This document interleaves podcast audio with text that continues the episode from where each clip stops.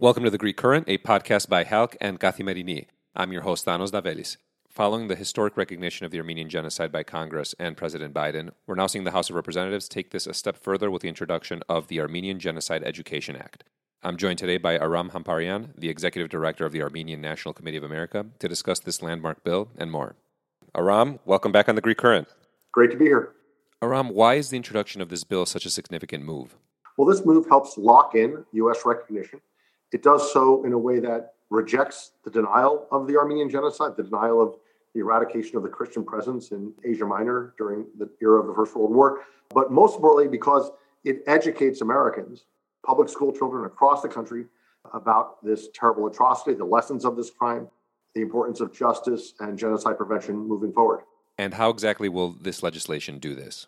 So, the legislation put forward by Congresswoman Carolyn Maloney, co chair of the Hellenic Caucus, and Congressman Gus Bilirakis, also a co chair of the, the Hellenic Caucus, both members and active members of the Armenian Caucus as well. This legislation would appropriate $10 million over five years, so $2 million a year, to fund the Library of Congress's programs, programs that the Library of Congress would develop or co develop with other institutions to teach about the Armenian genocide with a specific focus on awareness of the crime, but also rejecting the denial of this atrocity. And, you know, the roots of this in, in some ways are in, in Holocaust education. A couple of sessions of Congress ago, we saw uh, the Never Again Act passed, and that, you know, took denial, Holocaust denial, head on and said, look, we can't take it for granted that school children know about this crime, and we certainly need to be mindful of the fact that people are lying about this crime. And the adoption of that measure, which we supported, our Hellenic brothers and sisters supported, was a very welcome development. This would be a natural follow on to that. The Holocaust has been recognized by the Congress, certainly the Armenian genocide recognized by the Congress and the president. So this is the next step, one of the next steps. There's, there's several. So this would fit into kind of a into an array of, of activities. One that took place soon after the passage of the, the resolutions was the Library of Congress locking in the recognition or the catalog, the proper cataloging subject heading for the Armenian genocide. They got that wrong for about you know about 50 years, but they got it right right after the genocide resolution passed. Then the resolutions call for the rejection of denial, and this legislation speaks to that.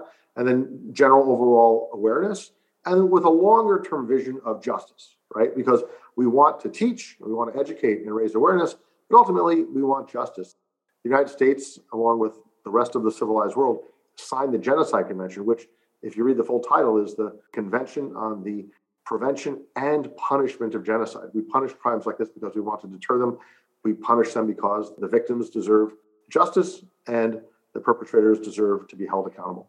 You brought up denial of the genocide. I want to focus on that. What has recognition of the Armenian genocide by the U.S. government and this new step that we're seeing meant for the mercenaries, if we can call them that, that have been on Turkey's payroll, kind of peddling this whole genocide denial line for years?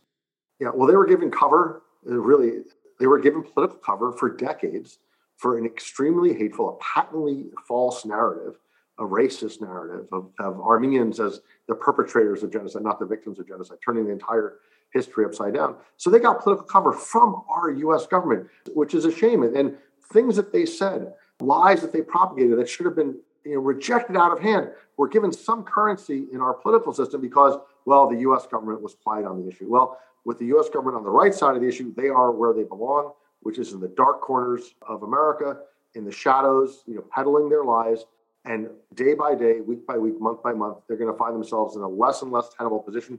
They're already outcasts, and that has to continue. The sad thing, though, is that these voices still get traction, and very often it's not in Congress anymore. You're not hearing any more denial out of members of Congress. You're not hearing it out of political figures, except some fringe characters, but you are seeing it on the internet. And Twitter, I hate to say this, is a cesspool of genocide denial, of many genocides uh, Facebook as well. They don't police these things nearly as well as they should. But the good news is that they're being pushed out of the public space, certainly in Washington, but they're finding a home across the internet. And this legislation, the Armenian Genocide Education Act, speaks specifically to challenging online genocide denial and distortion.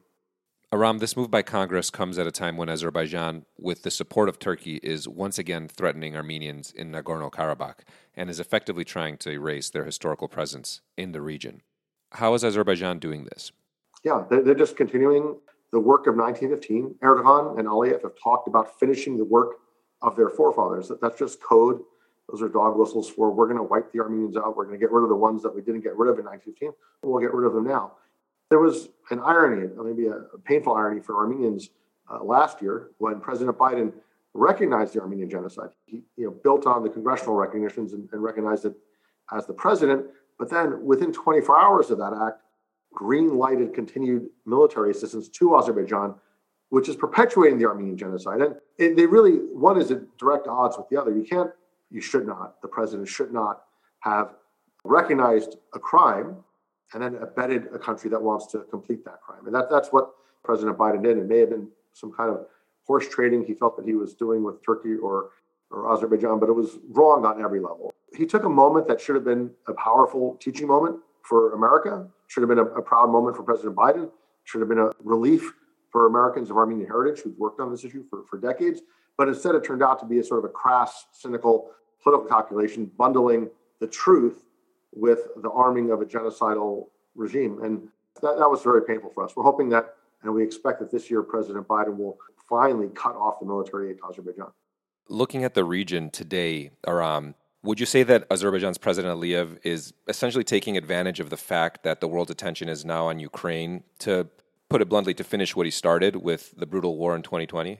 Sure. I mean, in 1915, it was the cover of World War One that allowed the Young Turks to roll out their genocidal plans. In 2020, it was the virus, the COVID virus that distracted the world, and they attacked then. And now we're seeing the, the war in Ukraine. This has become, sadly, a trend, a habit on the part of Armenia's Turkish neighbors to look for political cover when it doesn't look like anyone's paying attention in the shadows, out of the sort of the, the view of, of the world. They, they commit these terrible crimes, take Armenian land, take Armenian lives, you know, just visit vast horrors across the Armenian world. Uh, Azerbaijan is attacking village by village, valley by valley, hill by hill, moving its forces step by step in, and then saying, well, it's a misunderstanding, it's a border issue, just incrementally encroaching upon the Armenians, blasting loud sound systems, telling the Armenians they have to leave or they'll, or they'll be killed. They are moving into areas of Armenia proper, moving troops in occupying areas, shelling. They recently reintroduced the use of Bayraktar drones, killing four Armenians in, in Artsakh recently. Uh, those drones were found to have U.S. parts in them. That's the subject of a State Department, Defense Department investigation that was mandated by the Congress late last year. So it's something, something like high tech, something like incremental infantry advances, and then add to that some psychological warfare. Where does cultural heritage fit in this discussion, Aram? Because we've read reports that Azerbaijan is targeting Armenian cultural heritage in the region as well. We are, um, in many ways, very closely tied to our monuments, our churches, our holy sites. Uh, the connection of Armenians to that land and of, of, Armenian Christianity to that land literally goes back to the first century. Uh, Armenians were preached to for the first time by the apostles Thaddeus and Bartholomew. Armenia became the first nation to convert to Christianity as a nation in, in 301 AD.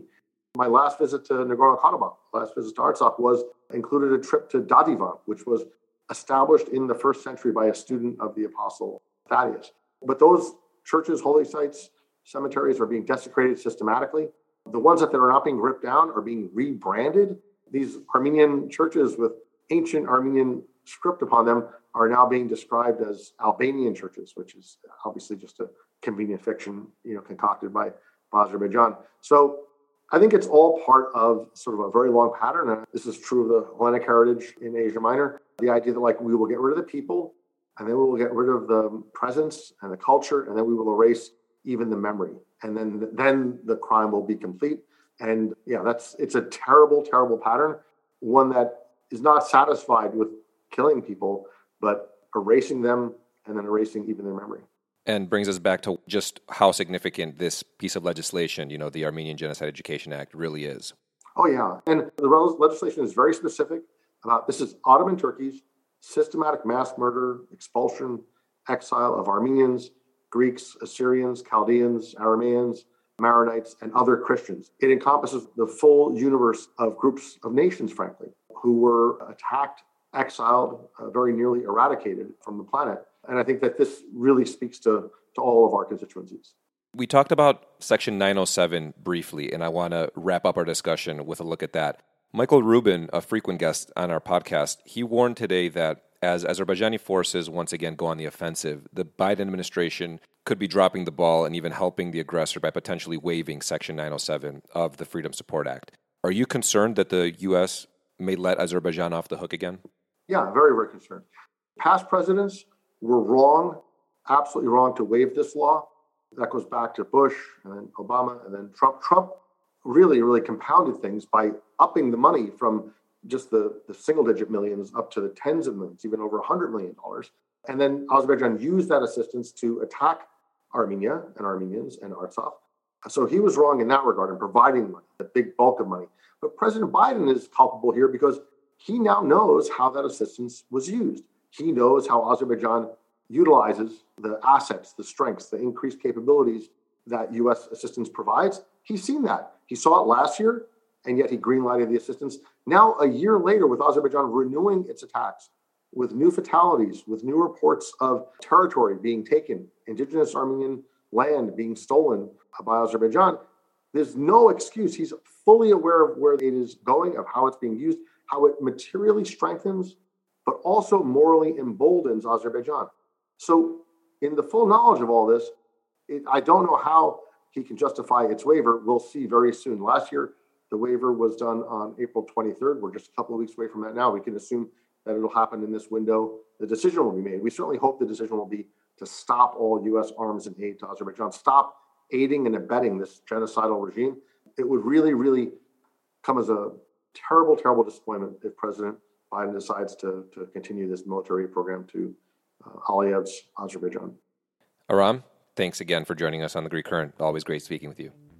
Thank you, Thanos. In other news, Greece has repaid its outstanding debts dating back to its financial crisis to the International Monetary Fund, two years ahead of schedule, the country's finance minister said on Monday. Finance Minister Christos Staikouras hailed the payment as a very positive development that would mean significant savings in debt servicing costs. This closes a chapter that opened in May 2010 when Greece appealed to the Fund for Financial Support, Staikouras said. Despite exiting the bailout program in 2018, Greece remains under an enhanced surveillance program created by European lenders to monitor spending, an arrangement due to end later this year. Finally, Undersecretary of State for Political Affairs Victoria Nuland is scheduled to visit Turkey, Greece, and Cyprus in the coming days as part of a broader European trip, which will see her also visit France and Germany. During her visit to Cyprus, Ms. Nuland will inaugurate the Cyprus Training Center for Land and Maritime Safety and Port Security, or CYCLOPS, established and already operating in Larnaca. Nuland is also scheduled to meet with President Anastasiades, who's expected to go over his proposal on confidence building measures and point out the readiness of the Greek Cypriot side to resume negotiations in resolving the Cyprus issue. That wraps up today's episode of The Greek Current. Thanks for tuning in.